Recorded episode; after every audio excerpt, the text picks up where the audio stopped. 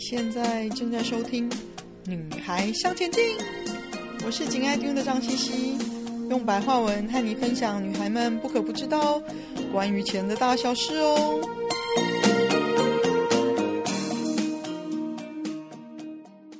欢迎收听第一百一十二集年终的理财检视。又到了年底了，一年又过完了。年底是回顾自己一年来投资理财做得如何的重要时机。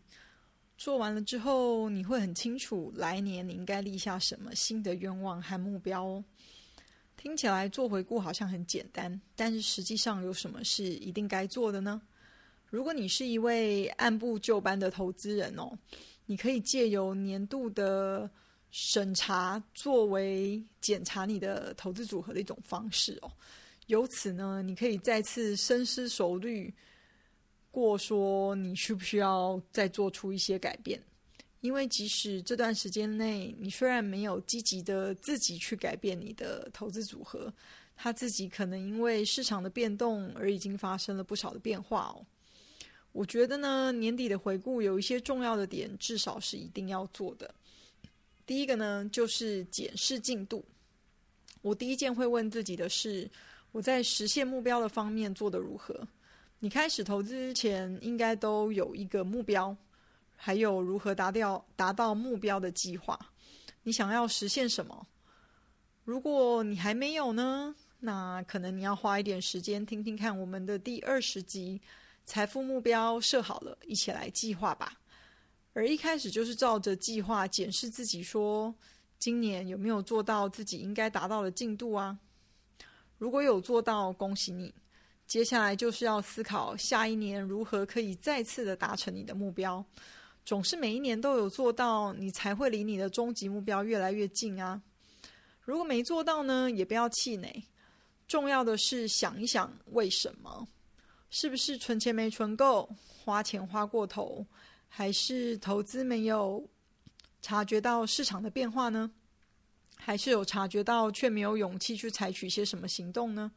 还是根本完全看错市场，只听别人说，却没有自己做功课？这些都是你要诚实的自我检讨、理清，并且重要的是汲取教训。这些就是你来年的重点，你才不会又犯了同样的错哦。第二件可以做的事情呢，就是再次确认你的目标。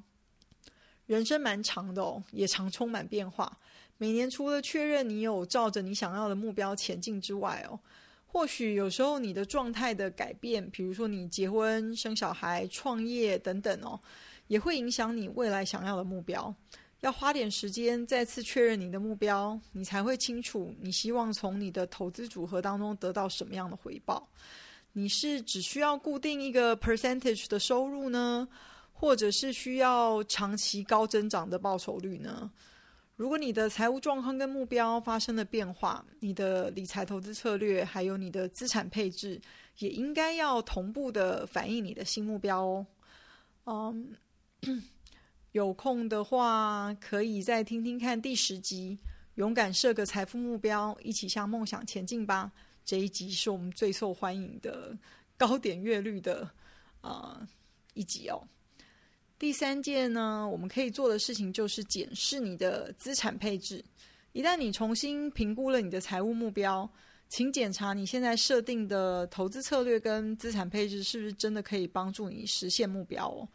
你还应该要考虑到你想要达到目标的时间，还有你自己的风险承受能力。毕竟，你如果坚持自己是一个非常保守的人，只愿意买政府公债。但是你却想达到每年十 percent 的收益来达到你的目标，那这就真的是天方夜谭喽。嗯、有空也还可以听听看我们第四十集《万能无敌的资产配置》，再来复习一下吧。第四件可以做的事情呢，就是确认持有资产的类别是多元化的哦。除了考虑资产配置来达掉来达到目标之外呢，还需要考虑持有多元化的资产来分散风险。嗯，一个充分多元化的投资组合当中哦，如果投资组合的一部分在某个时间内表现得不是很好，嗯，这会被你投资组合中另一些表现比较好的部分所抵消掉。所以总的来说，你不太会在整个投资组合中都遭受到很重大的损失。啊、所以这个是为什么要让你的资产类别有是多元化的目的哦。另外呢，同一种资产种类中的多元化也是很重要的哦。比如说，在你的股票投资当中，你可以透过投资在不同的区域或是不同行业、不同特性的股票来实现你的多元化哦。那或者是呢，ETF 本身也是持有一篮子的股票，所以将 ETF 纳入你的股票投资的组合当中，也是简化你做多元化决策过程的一种方法哦。那尤其是 ETF 的种类其实非常的众多，不管是股票型的 ETF，还有黄金 ETF、现金的 ETF、短期票券或者是公债的 ETF，还有甚至混合型的 ETF，还有商品的种种的不同资产的选择哦。那另外呢，还可以再考虑的是呢，就是重新平衡你的投资组合。市场的周期捉摸不定哦，很难说何时涨何时跌。那比较没有那么熟练的投资人呢，比较容易追高买入上涨的这些呃投资标的哦，或者是在低杀卖出下跌的呃这个趋势中，就顺势也卖出了它的呃。持有哦，其实呢，我到现在也偶尔还是有判断错误的时候。老实说，没有人会永远是对的，所以在平衡你的资产配置比例呢，就是为了帮助我们平衡这一点哦。它有一个很大的好处，就是呢，在平衡迫使你去做相反的事情，就是迫使你卖掉涨多的部分，然后加码低估的资产哦。那当情势反转的时候呢，这是一定会发生的事情，只是什么时候，你就会获得更多的回报。那再平衡本身这件事情没有硬性规定说多久要做一次或者什么时候做。我自己是一年做一次，或者是市场有很大变动的时候才考虑做。那有些人可能平常太忙了，其实到年底这个重新思考的时间呢，其实也是呃做资产再平衡的一个好时机哦。那第六件事我会再去做的呢，就是了解投资相关的税务影响。通常年底哦，是你一年该缴多少税大势抵定的时候。了解不同投资带来的税务影响，其实这是平常人蛮容易忽略的部分哦。但是其实这很重要，不管你是长期、短期或者是纯股的投资人，依你需要申报税的国家不同，也会有不同的规定哦。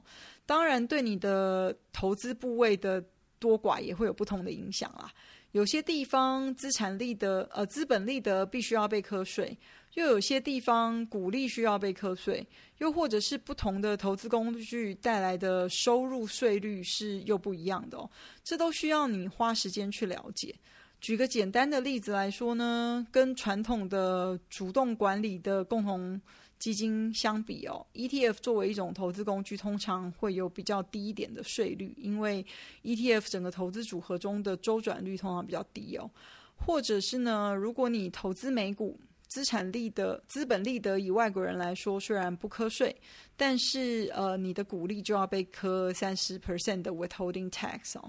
那了解你的投资组合中相关的税率，对你往后调整你的投资策略来节省税的支出很重要哦。那最后一件，我觉得我们可以做的事情呢，就是花一点时间查看你其他的投资相关的费用。虽然呢，我们无法控制市场的表现，但是我们可以控制建立跟维护你整个投资组合的相关成本哦。毕竟少花就是多赚嘛，减少相关的管理费跟经济费用，就意味着我们可以留下更多的资金喽。省下来更多的资金就可以进行再投资啦。所以小钱累积成大钱，你就离目标更进一步喽。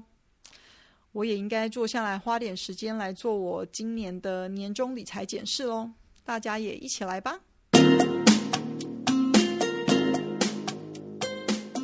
今天的分享就暂时到这里喽，希望有带给你一些新的发想。听完记得赶快给我们一个评价，有空和你的闺蜜们分享《女孩向前进》哦。